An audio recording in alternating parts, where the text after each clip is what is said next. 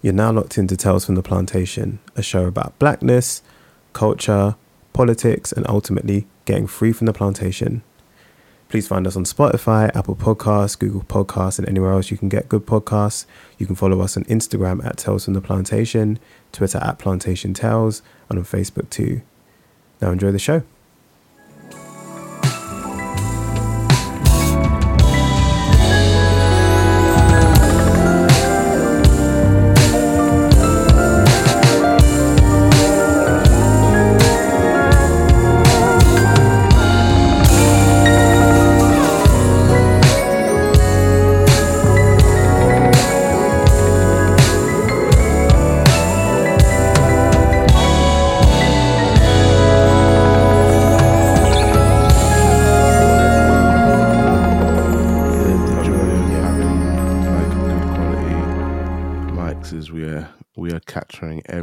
Russell, every crunch, every nibble.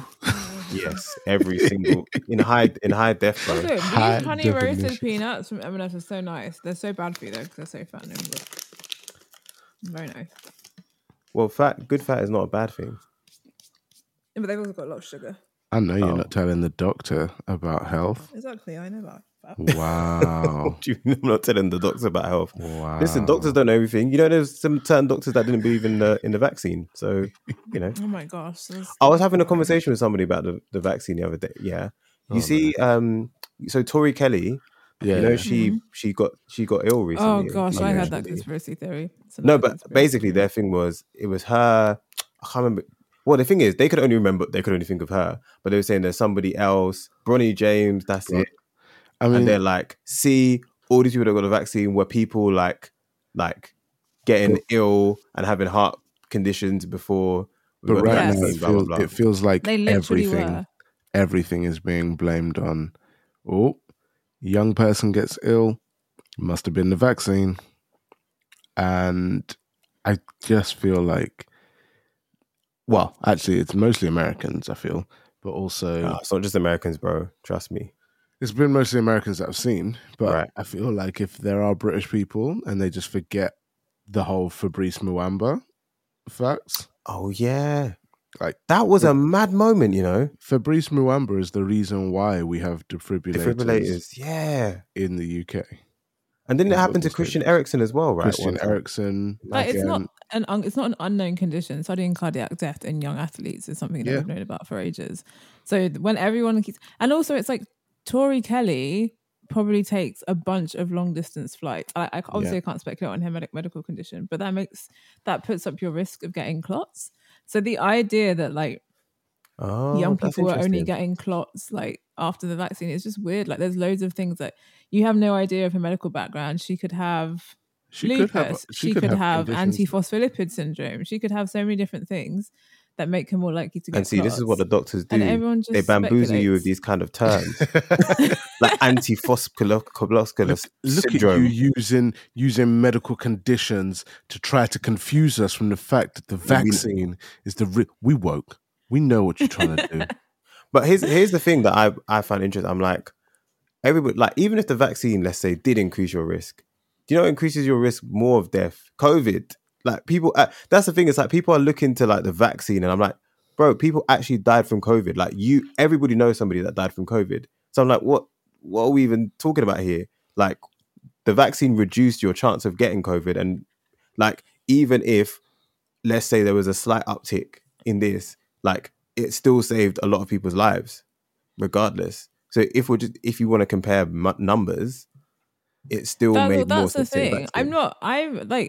I don't think these deaths are due to the vaccine. I think it's like, first of all, it's not even like that. I don't even think it's loads of people. Like, for example, when Jamal Edwards passed away, people were saying it was due to the vaccine before his mom came out and like let us know that it was a drug overdose, which is really sad.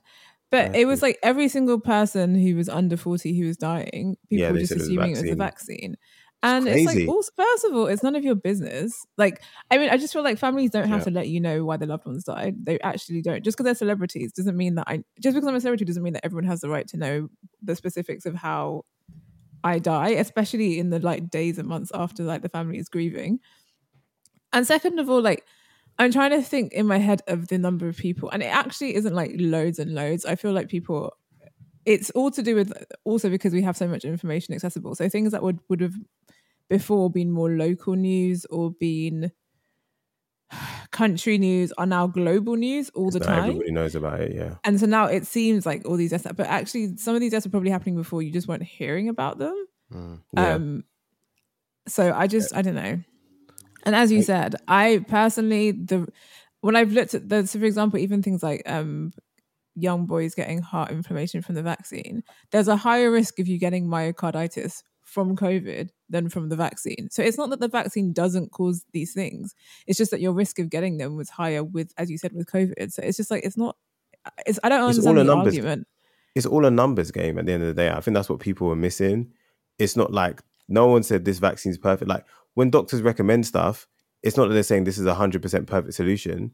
It's all percentages, isn't it? Like, as far as I understand it, and it's all to do with like there's a small, every single medication you give, every single intervention, there's going to be a small number of people who have some kind of side effect. That's there are some things that are common side effects and like mild side effects. Yeah, exactly. In America, you're literally, if you see an advert for paracetamol, it will list about 50 million conditions that can be caused by paracetamol, ending in death. It'll be like liver failure, and death. Because ultimately, like, you could be that one in a million person who could, I don't know, have some terrible reaction. Is it likely? No. Nezzy, I do hear what you're saying about trying to be careful and considered, but I'd like to counter it with a really carefully considered statement. Hold on. How do I say this? Ladies and gentlemen, we got him. We got you, ladies and gentlemen. We got him. We got it live on air. Doctor has said that the vaccine is causing all of these things. It is no longer a conspiracy theory. It is locked in, ladies and gentlemen. No, I'm not saying that. I'm saying even if it did, it'd still be lower risk than COVID. But yeah, but like conspiracy theories, I just the thing is, I don't think there's people have them. No. I think there's an issue, right? When conspiracy theory, the term is tricky. And I think it's the same as like terrorists. Like, one man's terrorist is another man's freedom fighter. So one person's conspiracy theory is another person's like truth that they hold to. Like, for instance, I don't know, like, for instance, something like 9/11, right? So I would say I believe for a while, and probably to a certain extent, like, I believe that the government knew about 9/11. I'm not saying they did it, but I was saying they might have known about it beforehand and maybe didn't stop it because it gave them pretext to do a lot of different things. Only reason because if you read about like what 9/11 was about, and also if you read about how like Saddam Hussein wasn't always an enemy of the West. Like, he wasn't. Like, they were in the like late 80s, early 90s. I'm enjoying like, how safely you're trying to navigate this. No. The thing is, I'll listen, when it comes to Western governments, I don't mind. I'll say it with my chest if I really believe. But for me, it's like, I wouldn't say I fully would stand on that now and say the government knew about 9/11.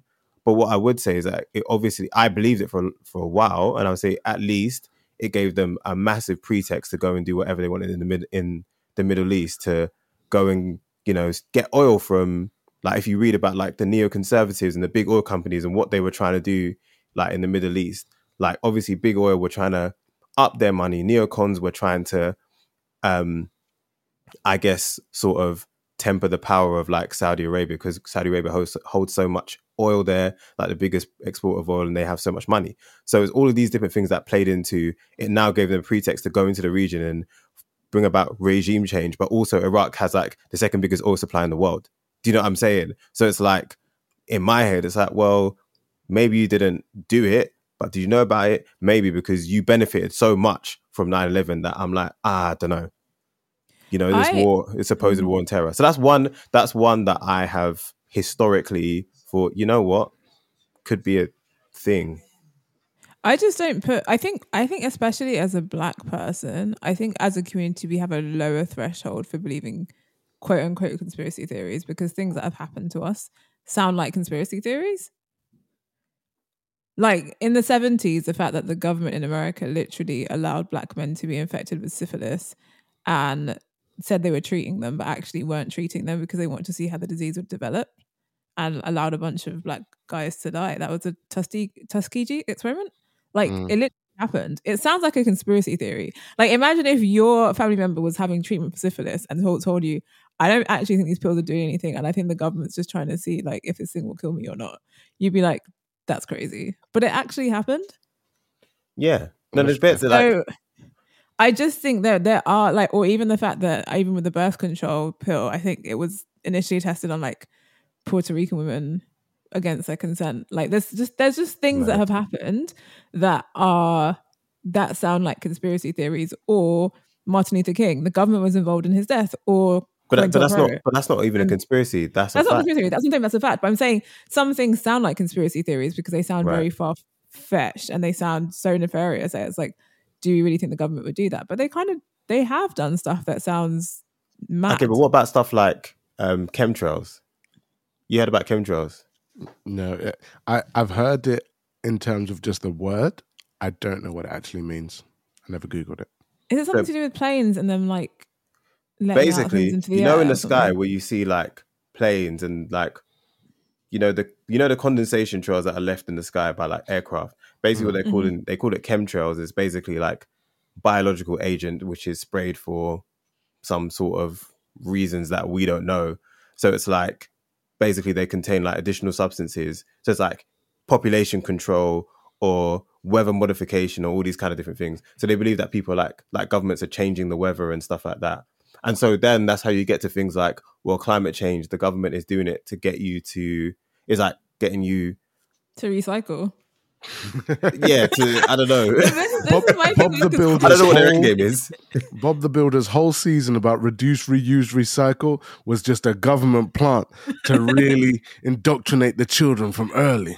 It's like, well, because I just, when people, that's what I mean about conspiracy theories. Because to me, conspiracy theories to me have to make, like, someone has to have something to gain from it for it to make sense. But, like, the climate change thing is like, I'm just separating plastics. Like, at this point, fundamentally, what has really changed about my life because of climate change? Really, I guess you could say ULEZ in London with the cars, but, like, okay, no. So okay, tax, so there's no reason.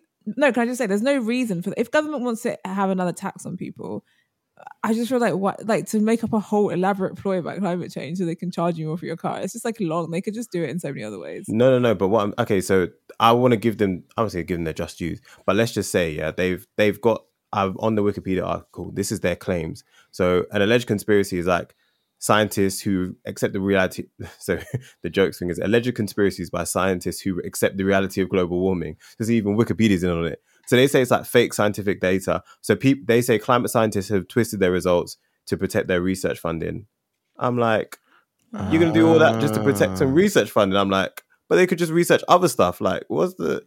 So basically, the other thing is, like, they say it's like, I don't know, it's just global governance is what they want. So they want to introduce a world government to control people. That's been, and a lot of it comes back to this one world, new world order sort of thing, like one global government to tackle, like, climate change and something like that. Which sucks because none of the governments can agree with each other, right? I mean, if that was the case, then someone needs to let Britain know because we messed that up with the whole Brexit thing.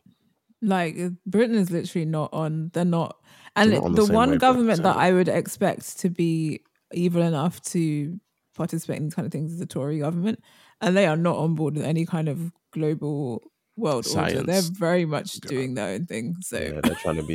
Yeah, but then they would say that, you know what I'm saying. But the Tories, there are people in the Tory party who don't believe in climate change. So then the argument would be, see, they're trying to stop the new world order, and so in order to do that, they're also, because you see how the Tory government are around climate change. They're not like, oh, net zero. They're like pushing net zero and like renewable energy to as much as possible. Like, they don't want to have to invest in it as much as they possibly can. I mean, Mr. Sunak came out this week to say he was pro car. Even mean? He's like, he's on the side of the motorists, and I'm like, motorists are humans with lungs. Like, this whole idea of, like, I'm on the side of the motorists. as if motorists are not humans with lungs. I'll be real though. So are you not on the side of them breathing clean air? Like, I just... Harry's just... about to go tinfoil. Let's go. No, I'm not going tinfoil. But what I would say, yeah, you have to look at it from the other side is this, yeah? Good people on both sides. I understand. They're good people. Totally good people on both sides. Totally great people. That's such a... You know how mad of a statement that is, you know? Sorry, I just need to go... Do you remember that? Like, especially man in light of January 6th. It's just like a bit mad. Great people on both. But what I think is interesting is you look at the ULEZ charge, right? And it's cars, petrol cars under 2005, mm-hmm. Diesel cars before 2015. Mm-hmm. And it's like... To me, part of the problem is that this hurt, like, it's poorer people that will ultimately have to suffer. If you don't have the money to upgrade your car, then you, like, people might have to shutter their business because they don't have money to buy like a new car or whatever. So what kind of ticks me off, and Tony Blair says something that I kind of sort of agree with, which is like net zero, the burden of net zero shouldn't be on the public. And to me, what I'm taking from that... He's absolutely right. I don't think there's anything... And I know nowadays in the left liberal streets, you can't agree with Tony Blair and Gordon Brown.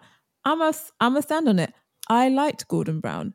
I thought he was very pragmatic, very sensible. I know people against Tony Blair, but were they against Gordon Brown? They don't like Gordon... No, because they're neoliberals and blah, blah, blah. I liked Gordon Brown. Gordon Brown to me was a very pragmatic, sensible, what I wanted in a leader. He wasn't frills, he wasn't fluff, he wasn't very charismatic. He was just that guy who I just trusted. Kind of and had some principles. He called her a bigoted, like when you said bigoted woman, I said that's my brother right there. I just feel like he kind of was a pragmatic, and I feel like right now I would like somebody pragmatic in leadership, even if they're not as far left as I would want them to be. And so Keir Starmer's not that guy. No, he's not pragmatic. He's just a duffy bat.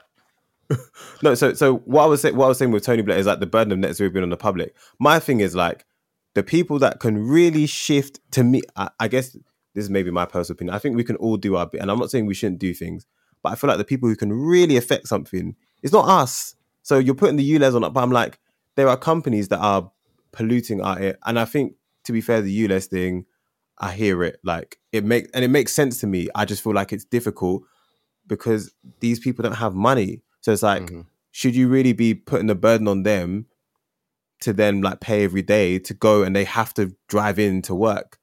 I don't know. It just feels a bit somehow to me. So just gonna use this opportunity now. Can you look at your screen? Do you have any like what's my monitor levels looking like? Because I can't see anything on my line. I can see it. You're fine. Alright, come, just in case.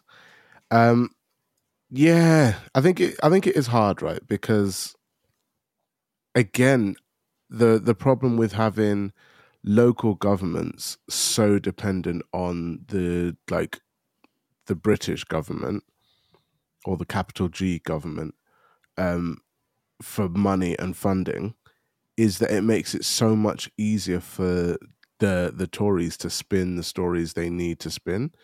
Yeah. Because I agree with you, the burden of addressing London's pollution, and London does have a pollution problem, is unfortunately being overly laid at the feet of poorer people who can't afford to get a new car, but also can't afford to get public transport because the privatized public transport services are raising prices and costs to the point where trains... So if you can't afford to live close to where you work, the buses don't really work for too long journeys. The trains are too expensive for those longer journeys. And now you have to get a newer car that you can't afford because you couldn't even afford to get the train, or you could barely afford to run your car in the first place. Like all of those things, I think the ULEZ is just one small part of that, right? All of the rest of it is the issues that the Conservative government have brought in. Like they are the ones who control the ability to manage price and regulate prices for public transport. They're the ones who have the power to make a decision to do something about rent controls, to do something about housing costs, to do something about the fact that, let's use the NHS as an example because it is the most simple one, that if you work in the NHS, you can't even afford to drive your car every day because the parking charges are exorbitant just for coming into work, right? But what they do is they keep us focused on the ULEZ. They keep us focused on this one small part that affects a smaller proportion of people. And yeah, the other thing I was going to mention as well, I was going to say Sadiq Khan, the other thing I would say, one, I need to kind of roll back on what I said because I didn't realize there was a scrappage scheme so that people on income support or disability benefits, like you could get compensation basically if you had a car or a van that was operating in that zone. So if anything, if you're poor, you can. But then the other thing was that also Boris Johnson introduced it. Yeah, and Grant in 2015 to come into effect in 2020. Mandated the expansion as part of the 2020. So they had to. Sadiq Khan didn't actually have a choice, funnily enough. He just extended it. Can I just think when we're also talking about the fact that poor people are affected by ULEZ, poorer people are also disproportionately affected by the terrible air. So like true. Deborah Kissi, I can't remember last year, Deborah Kissi, she's a 5 or 6 year old young black girl who died. And her death has been at inquest now, attributed basically to the poor. I think she had a background of asthma, but it's been attributed to the poor quality of the air on the South Circular, which is basically near where we live or lived near Catford. And so while I hear that ULEZ disproportionately affects poorer people, on the flip side also, a lot of the places with the worst air quality are places where there's a higher concentration of people who are poorer. Yep. And it's going to be young poor children, particularly poor children from ethnic minority backgrounds, who are going to have early deaths and deaths that didn't need to happen. Yep. Because of being in areas where the air quality is so low. So I think we need to also think about the fact that that is also a big part of the problem, that whenever these things happen, like climate change in general, it disproportionately affects poor people. Yeah. So ULEZ, but also it's just like they deserve to breathe clean air, and if ULEZ is going to help that, I don't know. Yeah, that case in particular was also the impact of the new low traffic zones, right? When they're designating which areas should be low traffic zones, it tends to be the richer, more affluent areas, and they redirect traffic into the poorer areas. Right. Yeah. That's interesting. So part of the reason why it was exacerbated as much as it was wasn't just because of the pollution, it's because due to low traffic zones, the richer areas of Catford and Lewisham and those areas, they became closed streets. So traffic was being redirected into the poorer areas. So there was just more. So and more even within climate change, basically we still get the raw deal. Yeah, and the white folk just continue to live their best lives. I would say let's be honest. It's not just poor people because there's areas with lots of poor white people in the country who also get the raw deal, and I mean obviously black people but black people regardless of socioeconomic background, we tend to disproportionately live in the cities. Yeah. So yeah, I just think the important thing here is that this government are incredibly talented when it comes to narrowing the focus, and turning it all into a ULEZ thing, or it's motorists versus the rest. Like everyone who's got eyes can see that the reason for this pivot is because that's the only way they held Uxbridge, right? They held Uxbridge because everyone was like, "Yeah, we can't." I don't know. Do you think it was that? I think they overplayed the ULEZ thing as being the main thing. I just think they voted Boris. Like those people voted Boris Johnson. Like Uxbridge, the people of Uxbridge voted Boris Johnson. Like stop making excuses for them. How do you win them back? It's not about their cars because they're full of Tories. No. But the thing is, right? There are strongholds that have fallen this year, right? So it's not even. Okay, I hear what you're saying. Strongholds have fallen. Break every chain. Break every chain. But. Yeah, like there are Tory strongholds that have been blue for what 90 odd years that have turned red or yellow this year. Uxbridge, the main talking point they used to try and defend against it was if you have a Labour councillor, you're just going to see more and more expansion of ULEZ into these areas. let's face it, the people of Uxbridge are highly unlikely to be actually impacted by the ULEZ because they are going to be driving the newer cars. They're going to be driving those flashy ones, right? But it became a talking point. And right now, this government does not have any policy to stand back on. So it is going to be nothing but talking points until the next general election. Like, for someone who when he was elected, spoke about standing and representing Britain with integrity, it's not even funny. Like, it is surprising how long it took Rishi to realise that that was not going to be a winning strategy. I don't think Rishi ever really thought it was going to be a winning strategy. I think he was just talking up a good talk. I was under no impression that he was going to be any... Anyway... Also, I just have no respect for any areas that have recently become Labour. I just don't respect it. I absolutely do not respect it. It's like the black men who, after Black Lives Matter, decided that they now liked black women because they'd educated themselves on colorism. I don't respect it. Keep the same energy. I would personally like those black men to say, please don't keep the same energy. I appreciate the change. No, please don't keep the same energy. You have, definitely don't keep. Keep the same energy. Okay, don't keep the same energy, but. But you can side-eye. It's not even side-eye. Like, once I know about your previous energy, my energy towards you remains the same. That's okay. Those are your boundaries. Can we put some energy into something else? So I don't know. I don't know if it's just... Did anyone else see Barbie? Go on. Can I just say, I just want to conspiracy theories. I just want Trini Man to talk about his particular conspiracy theory because I think he's very... Oh, is he here? I didn't realise he was actually in the room. Yeah, he's here. All right, go on then. Okay, this particular conspiracy theory, I'm just interested to what you guys think about it. This is a conspiracy theory that I was privy to because I went to his barber shop. And his barber holds the same conspiracy theory. And obviously I was like, this is, in my opinion, like, what? This is wild. And then, to my surprise, my dear husband believes the same thing. So I'll let you know. But like I said, one man's conspiracy theory is another man's truth. So there you go. Tell the people. Yes, Trini Man. I've also got one from the wife. So I'm just sourcing it right now. Can you guys hear me? Wait. Nezzy, move over a bit so that Trini Man can really get up in the mic, please. Can you all hear me? Yeah, we can hear you. Go on. Okay. Well, I wouldn't say it's a conspiracy theory. I think it's more or less the truth. There you go. But it has to do with the initial moon landing. I think the initial moon landing didn't happen. I think the US guys faked it because at that point in time, it was like a race between the US, Russia, and China, whoever they say, to land on the moon. And I just don't think the initial moon landing happened. Because think about it, right? How could that happen? How in the hell could that have happened all those years ago, right?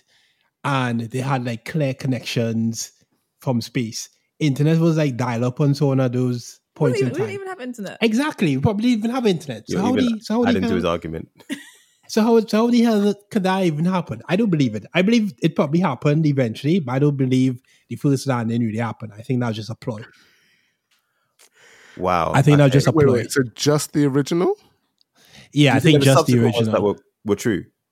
Yeah, I think so. With the advancements of technology and stuff like that, I think the subsequent ones were true. I just think the initial one wasn't true. It was just falsified. I'm not going to lie. I don't think that's that crazy as an opinion, personally. Now, the reason why I don't think it's too crazy is we were talking about this with another friend group, and they pointed out that Neil Armstrong was once asked, would he swear on the Bible that that moon landing was real? And he was like, I won't swear on the Bible. I refuse to swear on the Bible. So... No. Yeah, exactly. That's interesting. It just makes sense. That's very interesting. I can't even hear everything properly, but what I'm hearing from Tunde and Harry is like, maybe we don't know.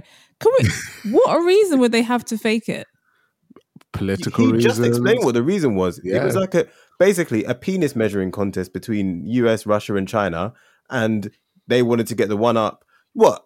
I'm sorry. Maybe this is my bad, but anytime the US do anything, I'm already skeptical personally. So to see that they faked the moon landing, because he's not saying there's no one's ever landed on the moon. He's saying they weren't first and they made it up. Mm. I just think that's plausible. I understand it. I'm not saying I all the way agree, but I understand it personally. I don't think it's crazy. Yeah, but anyone could create video footage. Yeah, we have video footage of a lot of things, but that doesn't make it true. Okay, but was our technology good enough at that time that they could make deep fakes of video footage? No, but it wouldn't be deep fake. It's just a set, like exactly the same way you know Godzilla and King Kong never really happened, but they still mash up Japan and New York. Like yeah, exactly, because it was all a power play, like basically just to show that the Russians and them that hey, we're more technologically advanced than you. We got to the moon before you. Yeah. We are the superpower here. I hear it. Because and also landing on the moon to me is kind of. I think Nezzy didn't get the reaction from us that she wanted. I just don't think it's that like. You know, there's certain conspiracies where you think that's crazy. Oh, hold on. No, we didn't tell you the best. No, the best conspiracy was wasn't my husband's. So my husband's barber's conspiracy theory extends to the fact that he doesn't believe space exists. Okay, now that one. See, now that's crazy. That's crazy. He doesn't believe in the moon landing. So my husband doesn't believe in the moon landing because he thinks the first moon landing. Let's fair. That. Okay, you know what? Okay, yeah. Be real about what he said. Okay, fair. He doesn't believe in the first one. His barber doesn't believe in any of them and also doesn't believe that space exists. He doesn't believe that humans are able to make it outside of Earth. He also believes the Earth. What do you mean? What does that? What does that mean? Flat. Don't tell me flat. No, he doesn't believe the Earth is flat. So, did I say, how do we know the Earth is round? Oh, he said, "How do we know the Earth is round?" He didn't say the Earth is flat. He just said, "We don't know." Oh, like could round. Be square, could be triangle. We just have no idea. Like, how do we know? Because he doesn't believe that we could. He said, humans are earthbound creatures. Yeah. So we're not able to make it outside of the atmosphere. So there's no way for us to know what is his like definitively what the shape of the earth is. This is why I love barbers, you know. I love barbers. And he also said like what did he say this? Oh yeah, he said he thinks the sun and the moon are all encased within the earth. The earth. So what, is it like a globe? Do you mean it's like a globe? Like it's a personal. Do you mean like a globe sort of thing? No, almost like see the Earth is like its own thing. I'm trying not to laugh because like I'm not because he's really nice. He's a really nice guy and he's also really smart. But like he believes the Earth is encased in its own thing, and the sun and the moon are within that. So like it's like the sun isn't like billions and billions and billions of like light years away. It's just in there, just down the way. Just round the corner. The thing is, I understand why he would say that. You know why I understand why he'd say that? Because if you just think about it, just on a very basic level, you're not thinking about anything else. You just think, I can see the sun and the moon. I never seen Jupiter. Like and, I see the sun right up close. Okay, low key. If you think about it, things that are really far away, like even something that's down the street that's really far away, you can't see it. Mm. But you can see the sun. There you go. So can it be that far away? Can it be that far away? You could probably reach out and touch it. Who knows? But I mean, listen. I feel compelled to say that I'm actually somebody who believes. This is going to sound mad, but I believe in aliens. So I don't. I think that's wild. The government's literally just said that aliens exist this week. Non-human biologics. Yeah, non-human biologics. Yeah. Sorry, can I just say that news? First of all, what was making me scream is that everybody on Twitter was just like, "We been knew this. We don't care. We're in a cost of living crisis. Stop trying to distract us. Why are you investigating? Why have you chosen now to tell us this? We already knew this. Like all of us who are into any kind of mild conspiracy theories have always believed aliens exist. This is not news." You're trying to distract us from the fact that you have not done student loan forgiveness. Like, please move on. Which I thought was hilarious. But also, like, I realized that even though I've always believed that aliens exist, I've never really believed that they're able to, like, cross Earth's atmosphere. Mm. And the fact that they might be able to, I find deeply troubling. I'm not going to lie. That does not comfort me at all. And I want any aliens out there to know I want no connection. I do not want you to get in touch with me. I do not want to to have anything to do with you. I'm very happy living my life in this human realm. What? No, I'm the opposite. Aliens, I'm cool with you. Don't worry. You can come stay at my place. Everything blessed, bro. Let's like so when you finally come to war with the Earth people, and I know you will, and we deserve it. Just know, you know, like the story in the Bible where I had the red thing on my roof, so you know not to come and bother me. Just know my house is a safe space. Down. Do you know what was funny as well was the Nation of Islam people being like, we knew this because white people were created by aliens, and we said this for a long time. I was like, I always forgot that was the core belief of the Nation of Islam. They were like, we have always said that white people have been created by aliens. By like, so this is not news to us. That's such a mad origin story, though. It's so mad, but it's so no. But I feel like it's a trauma response. Yeah, absolutely. Which is why I don't make fun of it, because I honestly feel like it's a trauma response. Because some of the evil that white people have done in this world, it makes you want to believe. Like they can't be like us. They can't be fully human like us. Must be somebody. They can't be like us. Someone else must have. Like, I understand the trauma response. However, it's a trauma response. It's not real. That's so crazy. Wait, Tunde. I believe you said there was another conspiracy theory. Yeah. Hold on. Let me see if I can get her, because I never knew this. I just found this out, and she said it like. When did you find it? Just now. I just asked it now to be like, oh, have you got any conspiracy theories you believe? And she was like. Whisper. So I'm going to let her come say.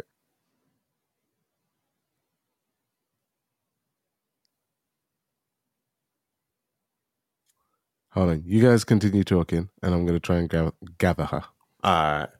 No, I mean, for me, I just think when it comes to conspiracies, I'm trying to think what other conspiracies like I've believed. I got into I remember a couple of years ago, I got into a very long argument about the Earth being flat with somebody that we both know. The thing is with the Earth, the flat round thing. I mean, the reason why it's so wild to me is because I just do not know what anyone has to gain from us believing the Earth is round. Like, how does that change the daily movement? Yeah, that's what I've never understood. It's like, why would we fake the pictures? What do we gain from the Earth being? Yeah, what does the man or the powers that be gain from the Earth being round? And to be fair, I was speaking with this about this with Trini Man's Barber, and he was saying it's not necessarily anything specific. It's just the gaining of the ability to like to lie, to lie to you and manipulate information, and know that they can kind of do that.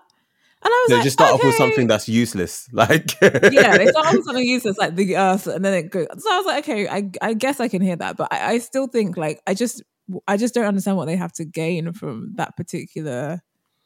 But I hear it though. If you look at a map today, I never think the Earth. I've never thought about the shape of the Earth until someone's told me that they think it's flat. Does that make sense? Well, no, you have thought about the shape of the Earth because you've seen pictures of the Earth and it's round. But when I say I thought about science, you saw the little. Like, I can't think of any time it's made a difference in my day. In your life, like the COVID vaccine conspiracy theory makes. More sense to me. Yeah, because it's like you're injecting something into me, right? Like whether I believe it or not is whether the difference between you injecting something into me, if that thing is going to kill me or alter my brain or blah, blah, blah, you want me to believe that it's cool. That makes more sense. But like this particular one, I'm just like, I'm trying to think if I as a power that be would try to control people. It's just not, it wouldn't be on my list of things to make up. But I also just clocked as well. The Earth being round is something we decided like, this is not like recent. This is like hundreds of years ago. So then it's like, you're telling me like, they basically like laid the groundwork back then. Like, it's like the longest long game. They're like, someone out there like later will finish my work of corrupting humankind. I'll start with the Earth being flat, with Earth being round. It'll go somewhere else. I know you're not thinking deep enough, okay? Galileo, his name ends in an O. What name starts with an O? Obama. Ooh. Think about it. Barack Hussein, Obama, Saddam, 9/11. It's all connected. It's all connected. You got to use your numbers. Oh, okay. I think you can say it. The thing is, I can't say it because I don't have the backing. I don't know what the reasoning is behind it. I just asked her if she did it. But then I don't want to misrepresent it because she might be like, "No, don't worry. Don't misrepresent it. We'll put it on ice." A juicy one. That's a juicy one, though. It is. Yeah, we'll put it on ice. I almost want to say it. We'll put it on ice. But that's why I want to just quickly pivot. So, I went to see Barbie. Oh no! Can I just say that every time I've tried to pivot, it hasn't worked. I'm really sorry. On that point, Trini Manor also has another conspiracy theory, which is not that mad actually. This is one that we low key might. He definitely thinks that COVID was created. I don't think that's as much of a conspiracy. I don't think it's as much of a conspiracy, but because he definitely thinks reason being because it was made in a lab. And I think that's not that bad, to be honest. Yeah, but to me it's like crazy. Regardless of whether it was or it wasn't, kind of irrelevant. We still needed to deal with it, right? Yeah, we still need to deal with it, but he was also like it was made in a lab, and part of the whole thing with the lockdowns and stuff is. You want to explain, babe? He's coming back to the mic. See, the importance of like avoiding misrepresentation. This is literally conspiracy line, like right now, just going through them all, rattling them. It's the Alex Jones podcast. Okay, so there's my other conspiracy theory in that, I believe COVID was created in a lab. And I was just saying that, the point of it was, to see how much it can control society, which it approved. They were able to lock down the entire world in a matter of a day, 2 days, enforce curfews and stuff like that. And two, I believe the reason why it was created is to ease the burden of government from old people. Because think about it, the only individuals that already died with regards to COVID, they were old people. It wasn't killing young children or babies and stuff like that. It was mainly old people that died. If you look at these statistics, who are the people who cause a burden on the government? Old people, because they're taking up healthcare. They aren't working or anything like that. You have to give them a pension. It was just in everyone's favor, as bad as it sounds, to get rid of some of them.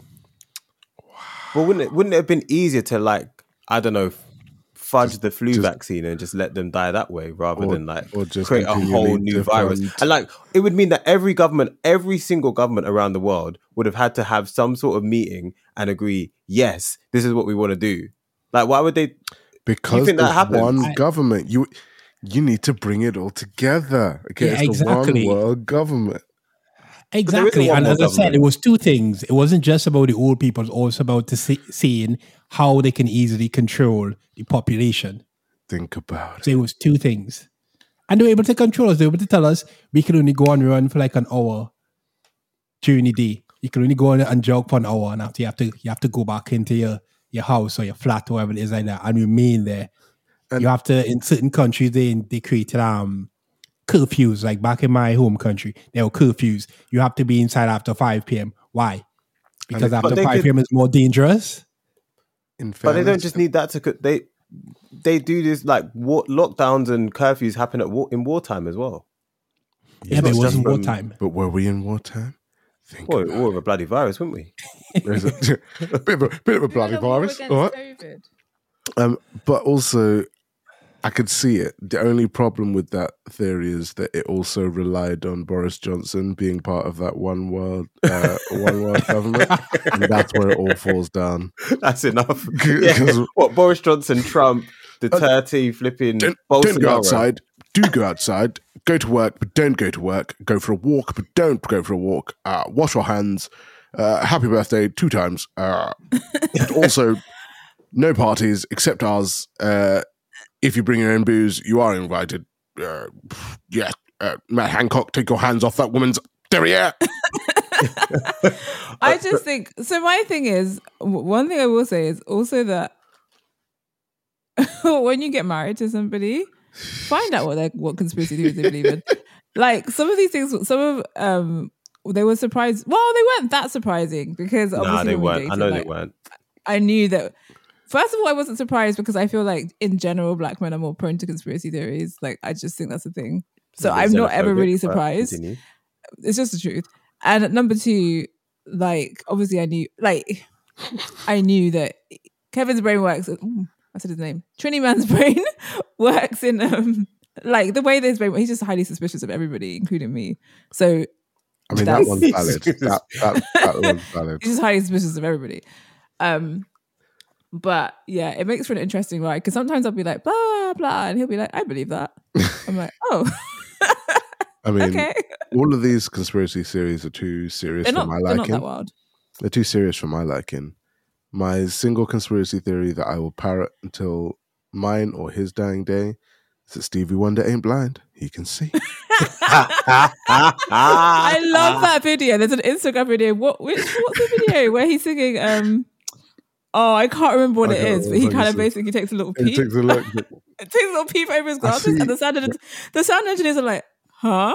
Like, did you notice that? And he puts it, like, he just carries on like nothing ever happened. That is one of my favorite videos. Too many lyrics about being able to see and beauty. I'm like, come on, bro. Come on, you've been blind from birth? Come on. Oh, that's funny. So, yeah. Guys, you know what's interesting? I've never heard of this before. I was on Wikipedia searching for internet conspiracy theories. So the dead internet theory is an online conspiracy theory that asserts that the internet now consists almost entirely of bot activity and an automatically generated content that is manipulated by algorithmic curation, marginalizing organic human activity. I think that sounds plausible. They said that death was around 2017. I wouldn't be surprised if like 50% of it, 50%, like I'd say a good percentage of Twitter might be bots. That's what I reckon. Yeah. So I mean, think that's wild. Every day I'm followed by a new bot, so I feel like it's one each day as well. Like, I mean, it's interesting. Anyway, am I allowed to move off conspiracy theories now, or is someone going to interrupt me again? Yeah. Yeah, I think we've had enough of this. I think we've, yeah. Oh, fantastic work. Thanks. Fantastic work. That's how you pivot. So if you didn't know, that is on a T-shirt somewhere in that movie. Mm-hmm. What were your thoughts? I feel like my thoughts will be controversial, so I'll let Tunde go with his D&I approved thoughts first. Controversial? I mean, so here's the thing. I have read a synopsis of the movie, so I know what happens. Oh, you haven't watched it yet? No, I would have gone to see it, but my wife decided to go without me, without letting me know she was going to go. Wait, you need to bring her here. She needs to come, like, when she's done, she needs to come on. It's outrageous behaviour. Like, I was away for the weekend for my friend's birthday, and then when she picked me up on Sunday, she was like, oh, I have to confess something. It's eating me up inside. And then she went, oh, never mind. So she didn't even tell me. But the Spirit of God moved. Because when I got in the house, like, she only said it once. She never brought it back up. I sat down on the sofa. I went on Instagram. God said, check people's stories. And it was two unrelated people. Two people, nothing to do with her. She wasn't in the stories. But the first story I saw was somebody who had gone to Barbie. The second story I saw was somebody who had gone to Barbie. I said, thank you, Jesus. Without even taking a beat, I pointed at her in the kitchen. I said, you went to see Barbie. And she just went, how did you know? I said, Jesus! This man said, Friday night, you and your girls went to see Barbie. It's not right. Oh, it's not okay. It's not okay. It's not right, and it's not okay. But I have seen, like, I've seen a summary. I've seen breakdowns of the movie. So I kind of have seen analysis of it and enough of the film so that I kind of know what's happened. Light watching perspective, I think it just looks like a lot of fun. Like, it looks like it didn't take itself too seriously. The actors involved all had fun with it. Ryan Gosling in particular looked like he had fun with it. The overall message seemed really sweet. It seemed, not the overall feminist message, but like the story message seemed really sweet. That idea of I'm trying not to spoil it. I said, forget the feminist crap, but aside from that bit just seemed like, you know, that story of growing up and kind of starting to see those connections and the themes of motherhood. That was really sweet. The feminist bits as well. It was like,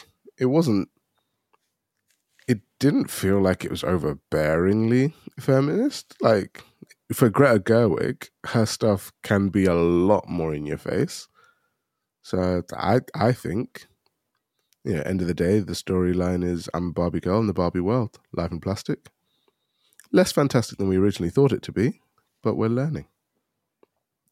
And that's my summary. Nezzy, have you seen Barbie? I have. So I did drag Trini around to see Barbie. I tried to get him to wear pink. He refused, which classic I found quite malicious. Yeah, classic Ken behavior. I wore a pink ribbon in my hair and my pink top. And yeah, so I have my thoughts on Barbie are that it's a fun film. It does have like an underlying, I guess, white. Well, it has a white feminist TM message. It's just white feminism in movie form, and that's what I expected, and that's what I got. I feel like the diversity is fairly superficial, because I feel like at the end of the day, it still is the same trope, which is the white woman is the main character. But they do address it a little bit in the Barbie. No, but addressing it, but Barbie is white. I know. But that's what I'm saying. But I'm saying it's the same thing. It's still the same thing, which is that the white woman is the main character and everyone else is her supporting characters, which is fine. I'm not going to say it's not fine. But I mean, it's like obviously we expect it because it's Barbie. But you said it's not fine. Why is it not fine? What's wrong with that? When I say it's not fine, it's like it's not that it's not fine in the sense that that's what we expected from Barbie. But what I'm saying is what I've heard about Black Barbie. Well, I feel like actually that could have been pretty radical. Please. They could have done. They could have done Black Barbie. They could. They could have made a film about Barbie. Can we use that official title, please? What's that? President Barbie. President. Okay, they could have. I think they could have done it. They could have actually done. I feel like definitely Issa Rae could have got more screen time. Like I feel like she. I was sold for the actual promo for the movie. A lot of Issa Rae. Like there was a lot of Issa Rae interviews. There was a lot of Issa Rae. Issa Rae did not feature that much in that film at all for the amount of promo that she was involved in, which I feel was very. I really hate when films do that when they play up the black or the Asian or whatever character to make it act like they're more part of the film. And when you go and see it, you realize like they've got 10 minutes of screen time. I was like, cool. I'm because really part of the reason why I went to see it was also because I was like, oh, it's got Issa Rae in it. Like, love Issa Rae. So I was like, fine. But anyway, I'm not saying that it was a bad film or that it was anything different. It was anything different to what I expected. I'm just saying I don't think it's radical. There's nothing radical about it. But no. It's a fine film to go and watch. It's funny. I think it was quite heartwarming at the end. It's just white feminism, and yeah, that's it. It's basically the whole kind of like women can work too. Everyone's like women are expected to be everything. We're expected to work and be mothers and blah blah blah blah blah. And we can never get it right, and we need to stop putting all those burdens on ourselves and just be who we are. I mean, fine. That's what white women are fighting for.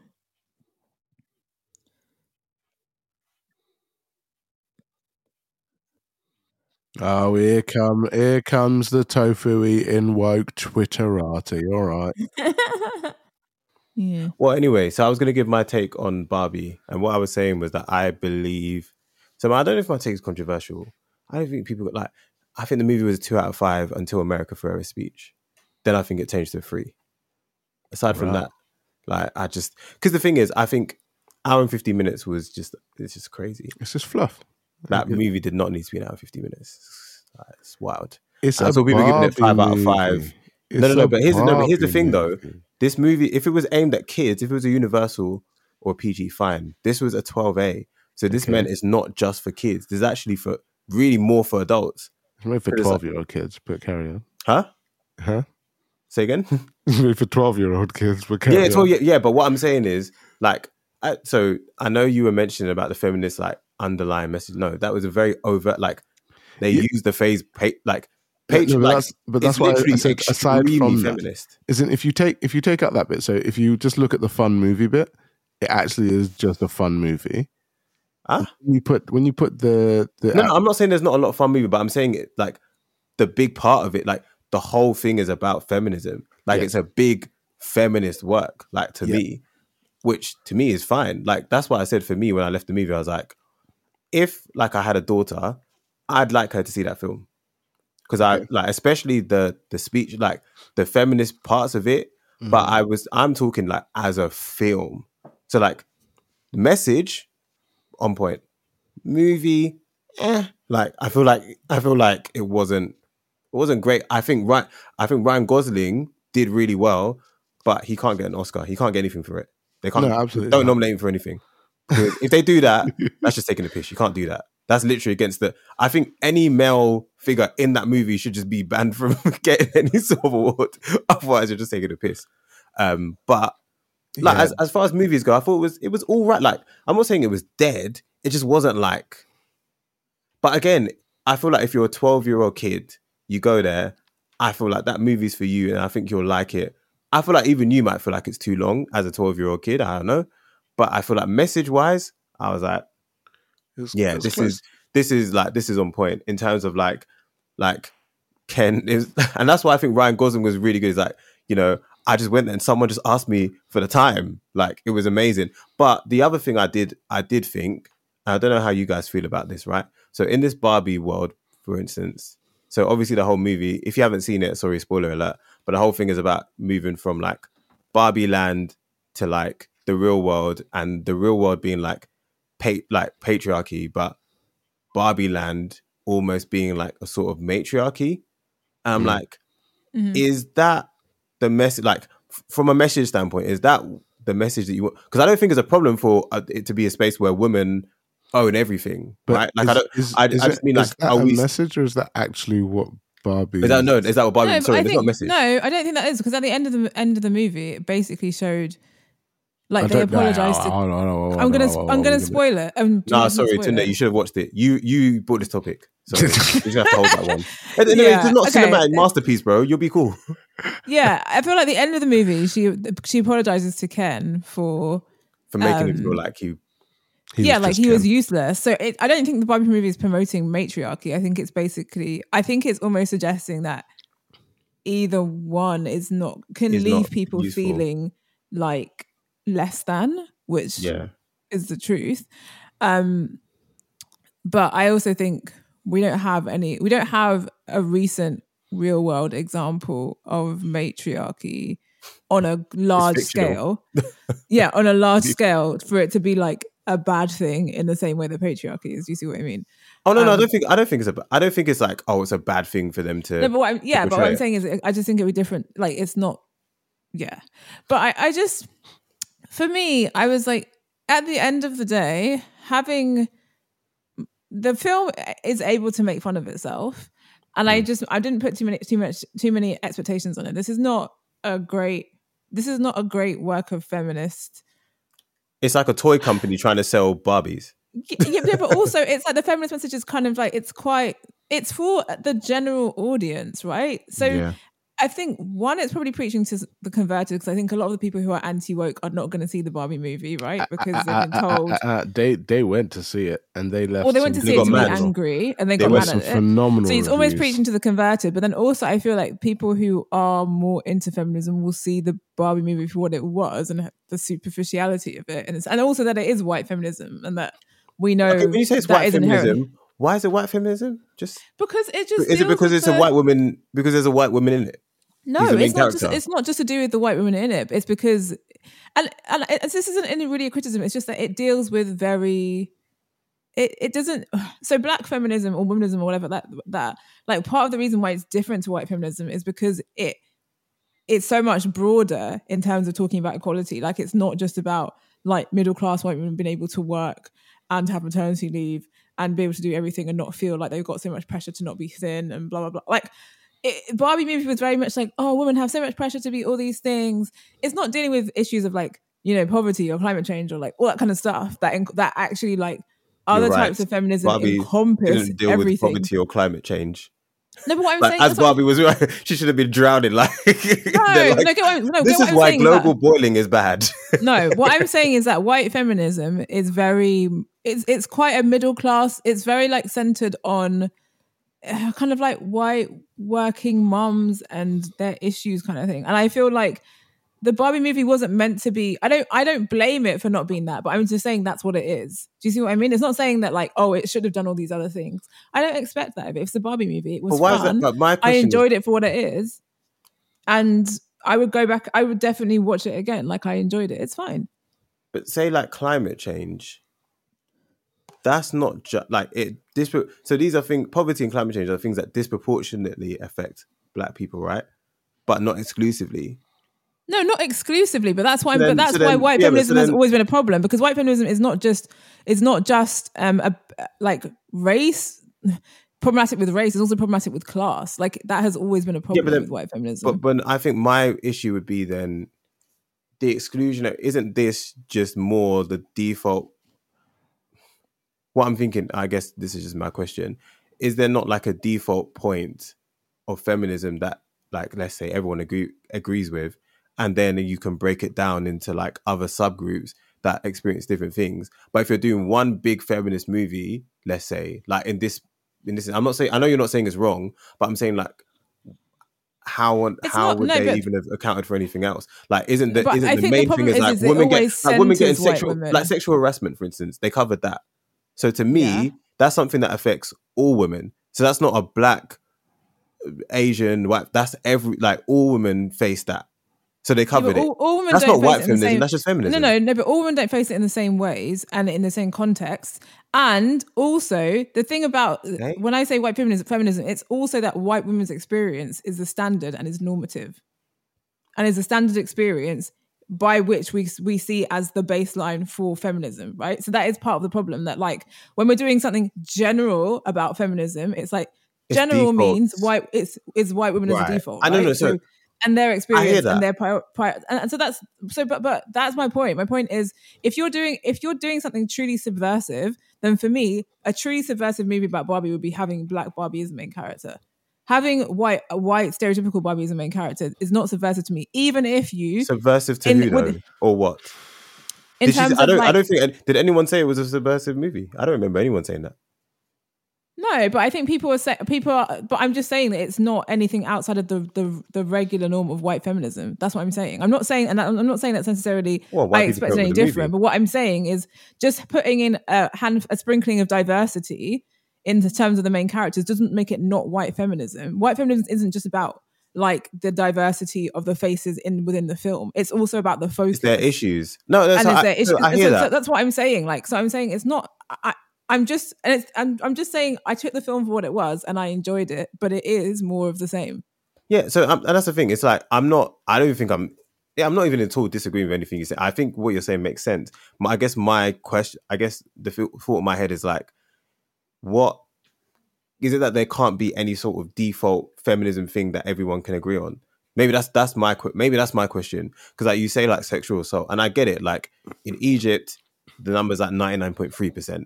And then in the UK, it's maybe something different.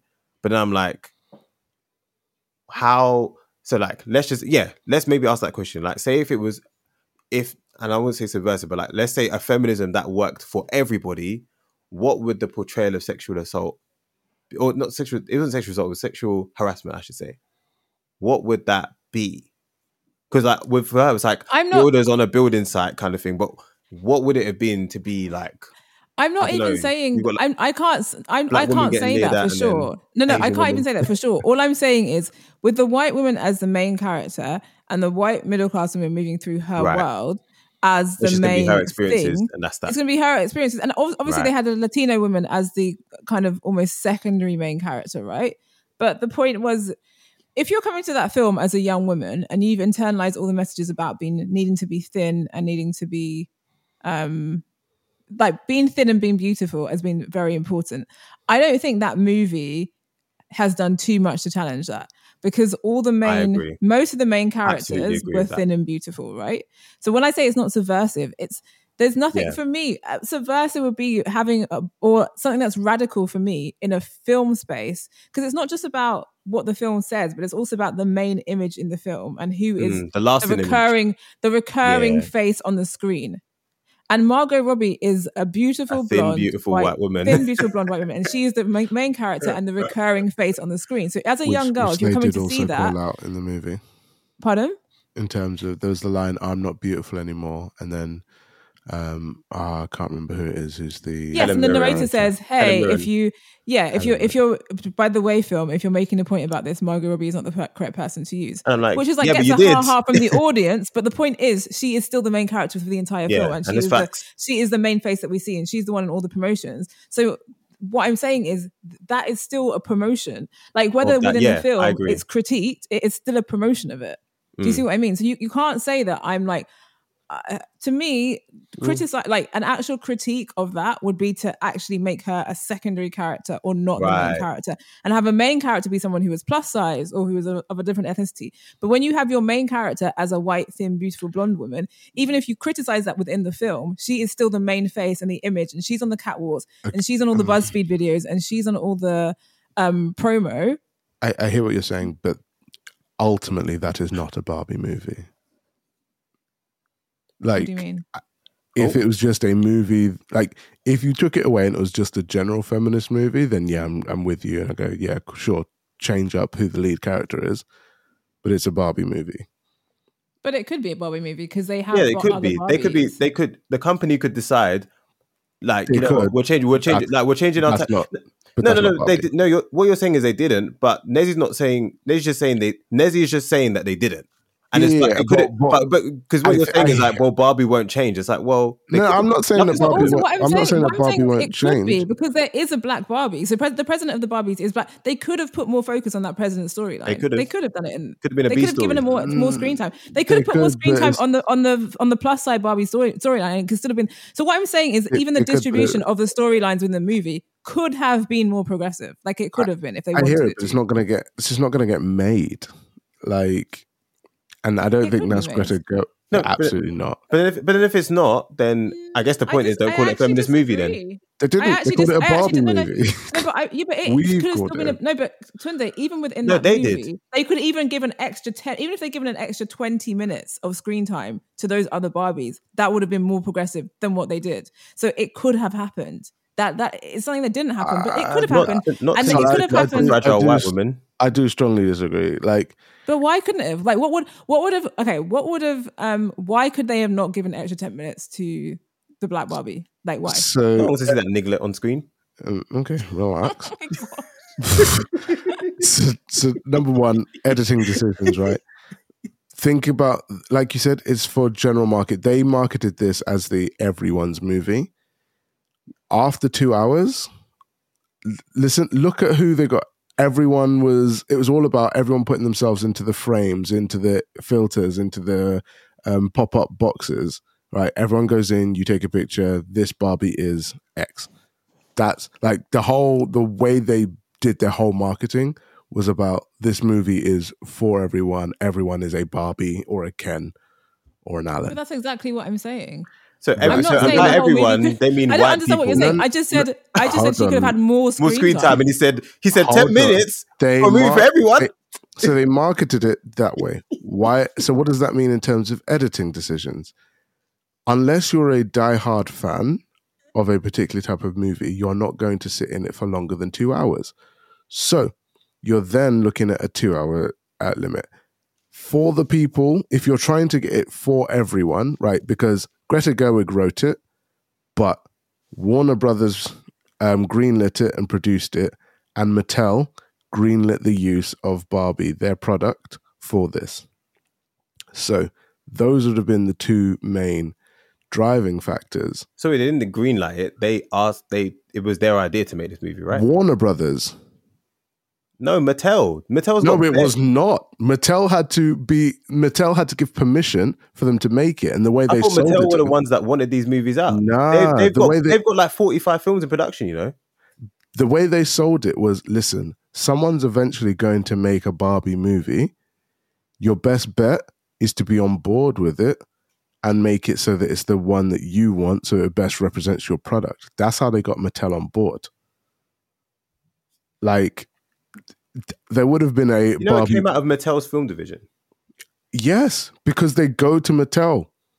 This is what I'm saying. Like, there are so many opportunities for a Barbie movie, and you are not going to tell me that this is the first time that anyone has pitched a Barbie movie in however many years when we've had We've had G.I. Joe and G.I. Jane fail. We've had Teenage Mutant Ninja Turtles however many times. Like, the Transformers, all of that stuff, right? They have been toys turned into movies. Barbie is a very particular brand that is very, very, very valuable to Mattel. So they weren't just going to let anyone do it. So in terms of the structure of the movie and the content and what it focused on, I think what they would, like the reason why it was as diverse a casting in the first place was because they recognized that that is important to their brand, and they did want to showcase that. However, when people think of Barbie and a Barbie movie, what they will not be thinking of is Issa Rae's President Barbie or a plus-side Barbie or the transgender Barbie. That's not who they are looking to see in their Barbie movie. Having them in there already caused enough of a right-wing conservative furor. But... Furor.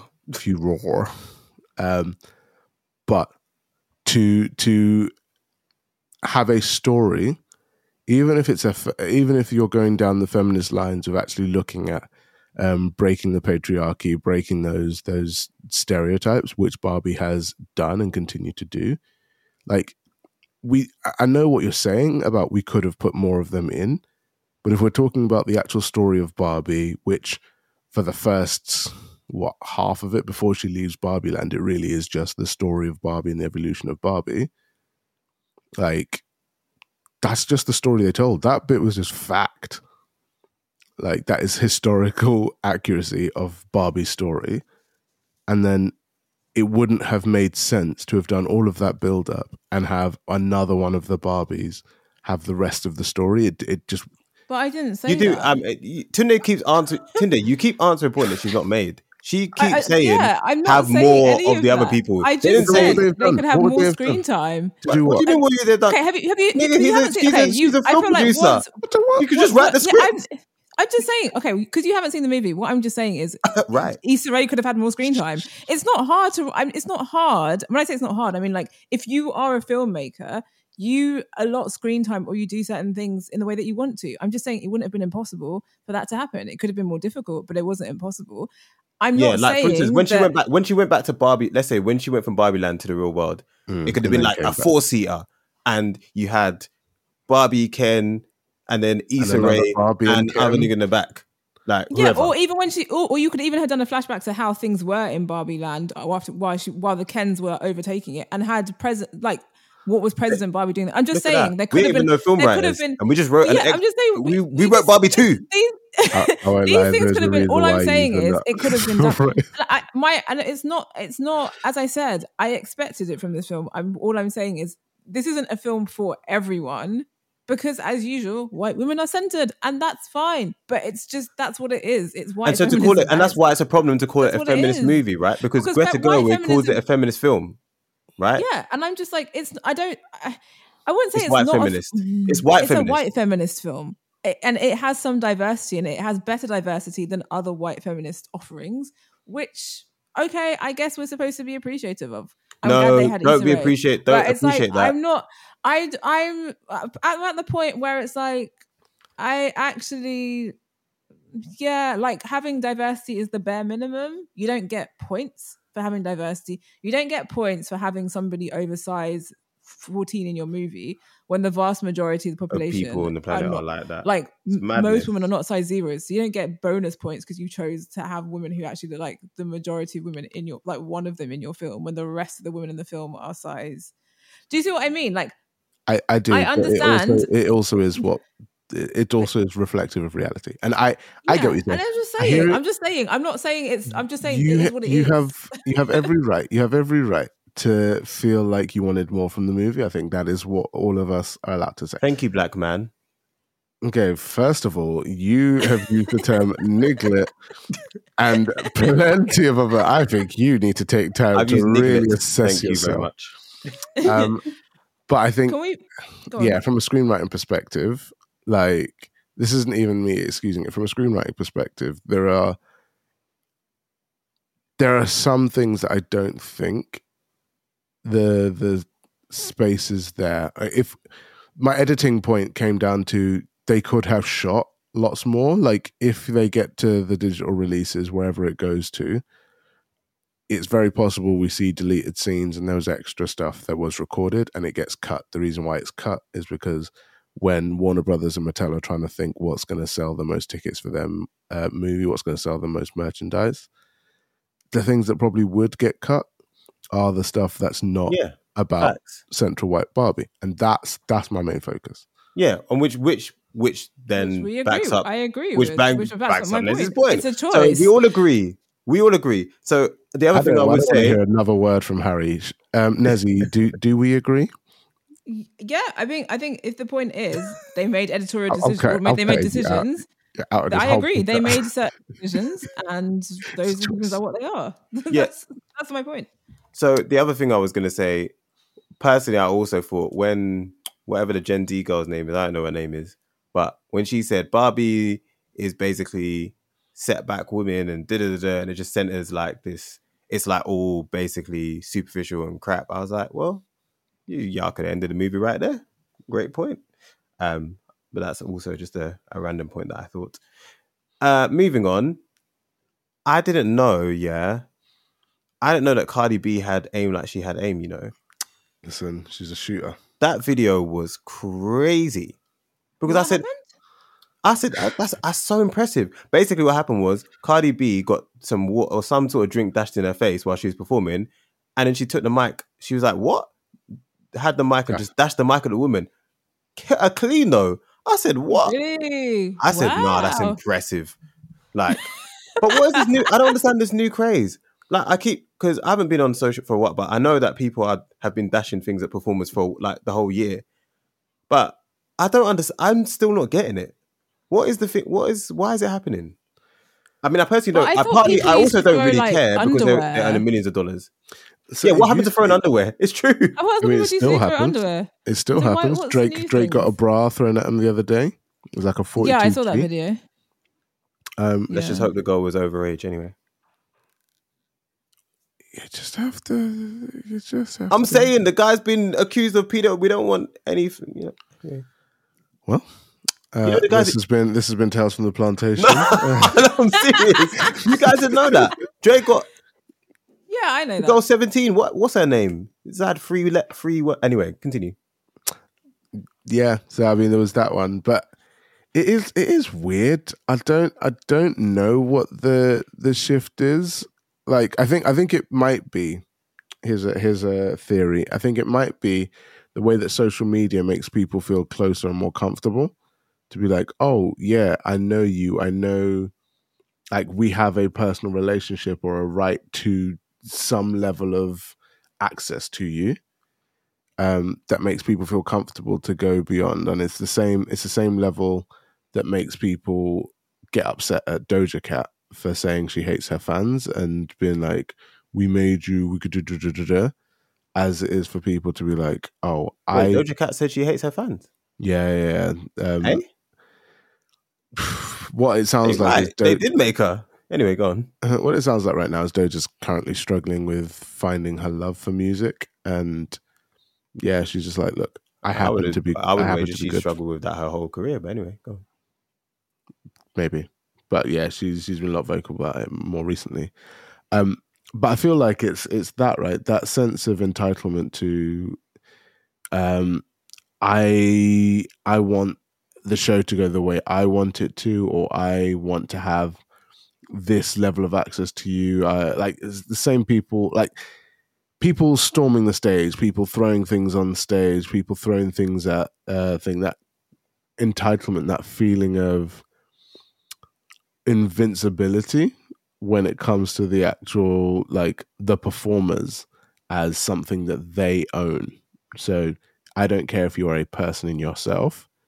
I have paid for your ticket, therefore I have a right to voice my displeasure, my personal love for the show.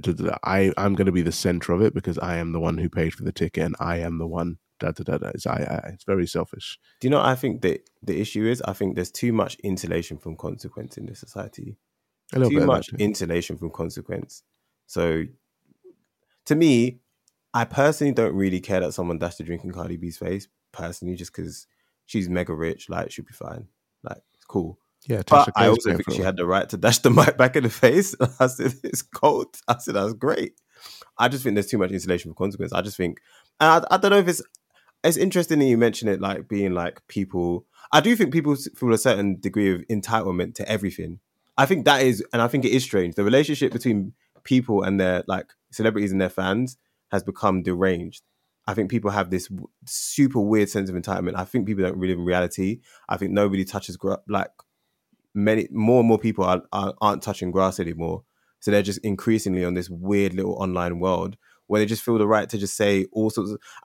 I still think it is strange to like be able to like, I don't know, completely wild out at random strangers over the internet. I think that is a strange thing. I think the fact that we don't see it as strange is kind of tapped. Like it's not normal to like go sick at some random person you've never met over the internet and say things you wouldn't say to them in real life. Like, I think that is really weird and like and strange. And in the same way, like to search your favorite celebrity's name and then just like I don't know, like, cuss anybody that doesn't. Yeah, go off at anybody. Yeah. So I feel like, and yeah, I think there's an insulation consequence. I think more and more, I don't mind. Like, you know, at rap concerts used to happen, like 50 Cent, like someone would do X thing or like someone would dash something at the stage or whatever, and they just go into the crowd and just like they get just handle. And I'm just like, fair game, like. Yeah, but I also think celebrities. I don't want to make this sound victim blamey, but I do feel like celebrities. It. No, I don't think they deserve it, but I do think there's a thing of like celebrities play into the idea of this kind of not being separate, but like separate class of people. Like they kind of, so it's in a way it's this weird dichotomy of where they're such separate class, but they also try to connect with their fans on like a personal level, while at the same time promoting like they have this like unattainable lifestyle, and they almost sell themselves as a brand, like as a commodity, as a product, right? So you become a product rather than just a person, and I think that whole thing of I think it all plays back into also consumerism, and as you said, that they feel almost like the celebrity is a product that they have, and they've purchased part of the product, as opposed to this is a human doing art. But because everything is about branding and selling and sponsorship deals and blah blah blah, it does become like a product that you're selling. A commodity. You are a commodity, and when someone's a commodity, it's a lot. Because you can dash a commodity. Yeah, a commodity is something that you can, like, if you've purchased, you can throw a commodity away, you can damage something that you've purchased. And you can say this commodity is the worst thing I've ever experienced in my life. Yeah, exactly. And I think that's, I don't know, it's just, it's very interesting. But I just think also when you promote the worship of yourself in that way as well. Come on. It just becomes, like, I'm just thinking, if I was a celebrity, like if I was an artist and then people like were screaming and crying when they saw me, I honestly feel like I'd have to be like, listen guys, please stop. This is weird. Like, just stop. Shut up, like, you weirdos. Like, this is not normal. Like, I'm just a human being. Like, please don't scream and cry. Like, I wake up in the morning, I have a poo like everybody else. Like, that good bowel. This is just... Yeah, my bowel movements are the same as the rest of you. Like, please stop this madness. Do you know what I mean? I just feel like I wouldn't want to receive that. So when I see certain celebrities and how they almost play into it, they not playing, but not in a way, but they just receive it as if it's normal. I'm like, you're receiving this as if it's normal. It's very abnormal. Like, why is a grown man at a Beyoncé concert screaming, crying, hyperventilating, throwing up? This is not normal behavior. She's beautiful. Throwing up. She's beautiful. Like, they're just behaving in ways that are just not. They're not normal. I just think we need to just really like take stock of like the whole culture of. Tunde's doing it right now. This is the kind of behavior we need to stomp out. Listeners, I know she's saying that it's unacceptable to be throwing up and crying at Beyonce, but listen, Kangs, it's Beyonce. It's beautiful. She's a great artist. I understand being in awe at her talent, but is it really to the point where I don't know about crying? No, crying, I'm not sure. Crying out, I get, like, at an artist because you're so connected with their music. Because I cried at music before. I don't think I cried at a concert. I've cried at music, but I haven't cried at the sight of a person, which I think is a very different thing. Yeah, it's a bit mad still. Like, you've moved, your music has moved me so much that I moved to tears. Like, for example, there might be a particular Beyoncé song that got me through a tough time, and I would cry at that song. Listen, if I were in the end, boy, like, I might, but I'm not that song. I think that song's trash. Yeah, that's you cried at that song. That's so strange. But maybe, like, I don't know, like, Love on Top might evoke a moment with me or whatever. But I just imagine crying at that. But, like, not at the sight of her. Not just because she appeared. I just find that so strange. But I understand psychologically why, but I also just think, I don't know if that's new though, is it? Like, that bit's not so new. Yeah, that's true. That's not new. That's not new. That's not new. I bet people saw Mozart and they're like, oh my God, it's Mozart! Oh, trust me, they fainted. Women fainted, for sure. When he busts out that concerto number 5? What? When they had Beethoven, they're like, ow! Do you know what? This is what, you know, on a separate point, yeah. I would love to go to a classical concert where black people are allowed to be themselves. Wouldn't that be sick? When you hear wheel. Rah, rah. We want that one selector. You've just got a string section going. No, because there's a video I saw, yeah. There's this girl playing, like, this girl called Chelsea Doc. You guys should search this. Chelsea Doc. And she's playing like a Chopin piece called it's Opus 10 number 4 Sonatude. It's like crazily like talented, but the black people there, they're just reacting to it how they'd react to, like, you know, Jack Salope. They're just like, ooh, like screaming at, like, and she's just busting up and she's saying this piece. They're like, woo! Like the whole time, I was like, this is how classical music should be reacted to. Like, you don't need this. I'm like, you know, I like the silence, but also with some black people, let's be screaming, yeah. This is killing. Wait, Tony, did you cry at Beyonce? Absolutely not. Come on. Did you scream? My wife was beside me. Come on. I had to act like I had some sense. Oh, you had to act like a man. Now let me get out there with the guys. She looked at me. Tunde's like, sing Halo. Finally, you put my love on top, baby. I was just there. I just was singing it 101. Like, there's no one else in here. You might have to take this bit out of the podcast, Harry. But I want to tell my story of last night because I just think it's so funny. Should I tell it? No, don't do it now. Then just do it afterwards. Okay, fine. Yeah. But yeah, I think the dashing things at people, outrageous. I'm glad that Cardi B dashed it back. I also think that in terms of that celebrity class, she's probably one of her and Doja are polar opposites of the same type of reaction and response, because Cardi B does show that even though, like, she knows she's rich. She acknowledges that she's rich. She acknowledges that she's a celebrity, but she does a lot to actually talk to people who came from the background that she did and talk a bit more about, like, what's actually going on in the world outside of just be more regular, basically. Yeah. Whereas Doja does, but her version also involves, like, going into chat rooms and being, like, race-baited. So, yeah. Yeah, each to their own, mate. Each to their own. Doja is not. Each to their own. I really enjoy Cardi. I really enjoy Cardi B as a person. Yeah, like, I just think she's so funny. Like, I have definitely sat down and sometimes and just watched videos of Cardi B. Like, not her music. I'm not actually a big massive fan of her music. Like a couple of things, but like I actually just enjoy her more as a person, as a comedian. To be quite honest. Yeah, trust. She's funny. Actually, she's smart. I forgot Megan Thee Stallion hilarious. As well. Yeah. Both very, like, naturally entertaining people. Yeah. But yeah, I think that was it. Person who got a microphone dashed in their chest deserved it. Yeah, is what it is. Stop being too familiar. And this is the problem, I think, these days. You lot are too familiar with everybody. You're too forward. It's the same. It's the spirit of pranking as well. Like the same spirit of pranking, of just like going out to random people. And the Mizzy like, spirit. The Mizzy spirit. Pass it out, man. Pass it out. Rebuke it. Like, pass that spirit out. It's too much. Devil. Like the auntie, you know, when he went up to the auntie and she was like, if you, like, if you continue, I'm gonna, so just don't. Like, that's what they need. Yeah, that's what they need.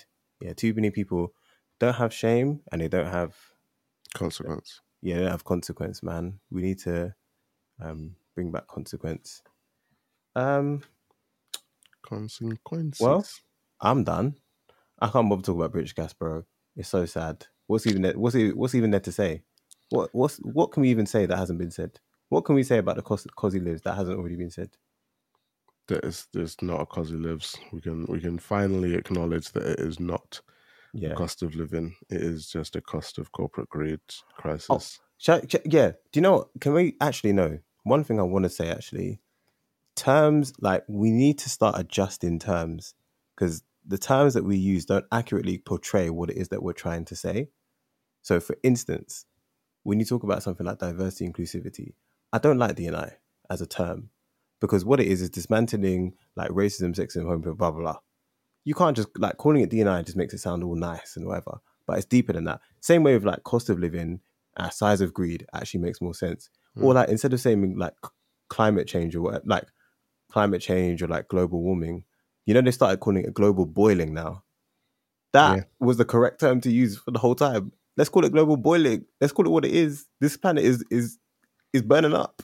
You see what's going on in Greece and Spain, and like people are stranded over. Like, man, them are like literally like their cities are burning up. This is biblical stuff at this point. Literally, and like, please leave the Just Stop Oil people alone. The Just Oil people, Just Oil people are doing their thing. The Just Oil people are doing what needs to be done. I'm not gonna lie. If I was stuck in traffic because of Just Oil, yes, I would be annoyed. But Just Oil. But you're gonna come back. Did you hear she said Just Oil again? Just okay, oil. Whatever. I can never get it. It's like Just Oil. Nothing but the aisle. I feel like Just Oil is more catchy. Just Oil. Just aisle. Just aisle. I just feel like if I saw them, it sounds like my Christian father's solution for what we need if you need healing. Dad, I broke my hand. Just use oil. Dad, I've got a fever. Where's the anointing oil? My dad's not Jamaican anymore. Oh yeah, where's the oil? Bring the anointing oil. I was thinking, what? Your dad's Jamaican, yeah? Mad. Yeah, sometimes. Yeah, I just feel like the Just Oil people are like, they're doing what needs to be done and we need to be supporting them. We need to not be acting like they're the villains. Even with George Osborne and his wedding, people were like, oh, how could you read George? That. First of all, a random protester throwing orange confetti, for me personally, even if it was my wedding, wouldn't ruin my wedding. It would just be a great story to tell my kids. Like, your dad and I were caught in the middle of a protest and we were on the front page of the news. That's not something to be upset about. I'm so sorry. People were like, I used to support Just Oil, but this has gone too far. I was like, really? Orange confetti has gone too far. Because they ruined George Osborne's wedding has gone too far. I was like, you people are actually not serious about your lives. They denied it, by the way, just to people. Yeah, it wasn't even a Just Stop Oil. It was actually one of their... I thought it was to do with the email about him doing a madness, raping somebody. That's what I heard. It was actually one of his guests, so she was invited. It was a prank. It was harmless. People got their knickers in a twist for nothing. But what was she pranking? What for? Because she was pretending to be Just Oil. Yeah. And I think, like Harry said, it probably was to distract from the email that went out to all his guests the night before about, you know, the suggestions that he raped or... I can't remember what the actual... Assaulted. See, let's just say allegedly because I don't want to be sued for libel in them, man. Allegedly. Yeah, like... Whatever the alleged was, I believe it. Correct. I have to say it's alleged. Yeah, we said it's alleged. It's alleged, but I believe the alleged. I believe the allegations. Yeah, and I think for me... I was like, this is why nothing can change, because how are you going to tell me that if this was Just Stop Oil, their normal MO is permanent staining powder paint that takes a little bit of time to come off. and they switched to confetti. Like, do you know how considerate that is? To be like, when we're going to deliberately not permanently damage this dress, we're going to do it in a way, like Just Stop Oil's normal thing is they will do that and they will stay there so you can't continue. This woman sprayed the confetti, literally emptied it, walked away. It didn't even seem like them. It was too tame. I move, man. And that's what I said. I was like, even if it was actually a really nice thing to do. Confetti is such, caring. That is a definition of like peaceful, non-violent protest. Orange confetti. It's like the nicest form of protesting you can do. It's so inobtrusive. It's so like, it's just, and the fact that people thought that was something that was so terrible that they could completely stop supporting a group of protesters who are protesting against our government's literally killing us because they don't care about climate change. It's just so wild to me. Nah, it was pathetic. It really was pathetic. And yeah, I think the whole British gas profits, and Munya's released a new track about it. Again, bang on. So if you haven't heard it, that man never misses, boy. Go check it. But yeah, I think it's just, at this point, it's just very sad because it feels, I think to me, the thing that jars me is it feels very like inevitable. Until the general election, we don't have any hope of seeing change because nobody is holding them to account. The media is not holding them to account. The opposition isn't holding them to account. The few people who are protesting and trying to bring attention to it are being assaulted during their protests. And the people who are supposed to be more liberal, opinionated, like speaking out, are getting turned off once weddings are disrupted. So it's just a bit like, it feels the only way to survive it or to get out of it is to literally get out of the country. Wow. And that's our strong recommendation from Tales from the Plantation. Yeah. Get out if you can. Well, honestly, that's my recommendation is to get out where you can. Like, I just think this country is going... It feels like that's the only option that's been given to people because, like, even if by some miracle Labour win the next general election, like, what signs have been given by Keir Starmer that he is going to lead a government that is going to do anything to correct? Like, his whole rhetoric has been about keeping things the same or making sure they don't rise, but doing nothing to undo, talking nothing about addressing those challenges, bringing it back, trying to bring back that parity of, okay, if wholesale gas prices are back down here, then retail gas prices that are being passed on to the individuals should also be in line with the last time they were at this price. Like, that's not a controversial thing to say. That is just very simple economics. If we're talking about markup, let's keep the markup the same as it was at a time when it was affordable for people. Let's make it so people can afford to eat and heat their homes and go to work and live and actually build better lives for themselves. That, even just something as basic as rejoining the EU. That's not as basic. That's a lot more. No, but I feel like it is basic in the sense that, like, have a stance on it. Yeah, and I feel like your stance should be rejoin the EU. Yeah, but like, he knows. I'm not prepared to support any party at this point who doesn't have that as their stance, because I feel like I think it was only two economies in Europe, or the European, or something, they were saying that was Eurozone, that their economies have shrunk to pre-COVID levels, something, and it's like, or not back to pre-COVID levels, or not on the track, and it was like England and like another country that we would probably more expect, no offense. And I'm like, if rejoining the EU is not part of your manifesto, I'm not really that interested, to be honest. So just so that people can hear it, the Eurozone's 20 members are expected to grow by 1.1% on average, 1.6% next year. By comparison, the UK economy is expected to be weaker, with growth of 0.25% expected this year and 0.75% in 2024. And I think what it shows is that we're forging our own destiny. Yeah. We're forging our own destiny and we're taking back control. Worse. Yeah, we're taking back control and decided we will be worse off than everybody else.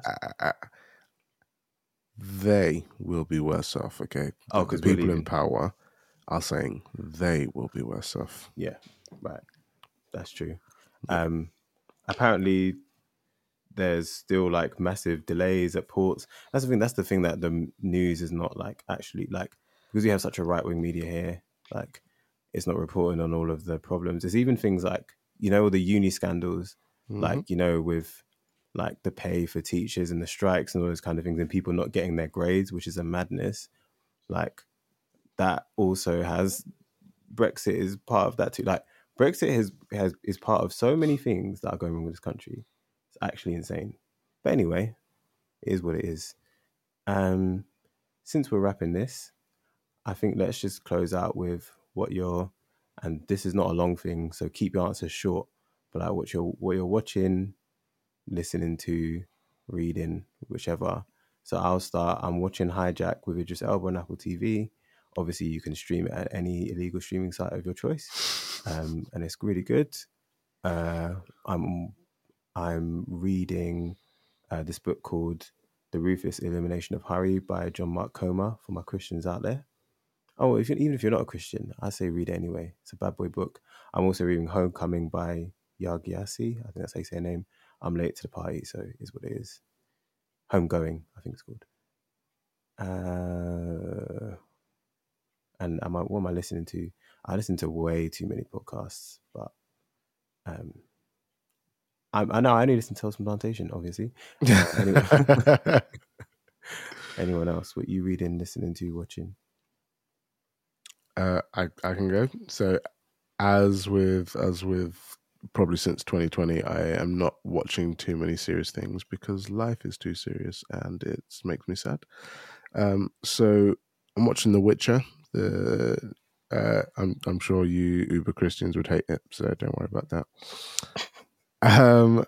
Also watching Too Hot to Handle with Rach, and we watched this fantastic Spanish reality show called Falso Amor, which is it's like a test your relationship kind of show, but where there's deep fakes, so they'll show each other clips of what the other spouse is doing in the other house, but some of the clips are real, some of them are deep fakes.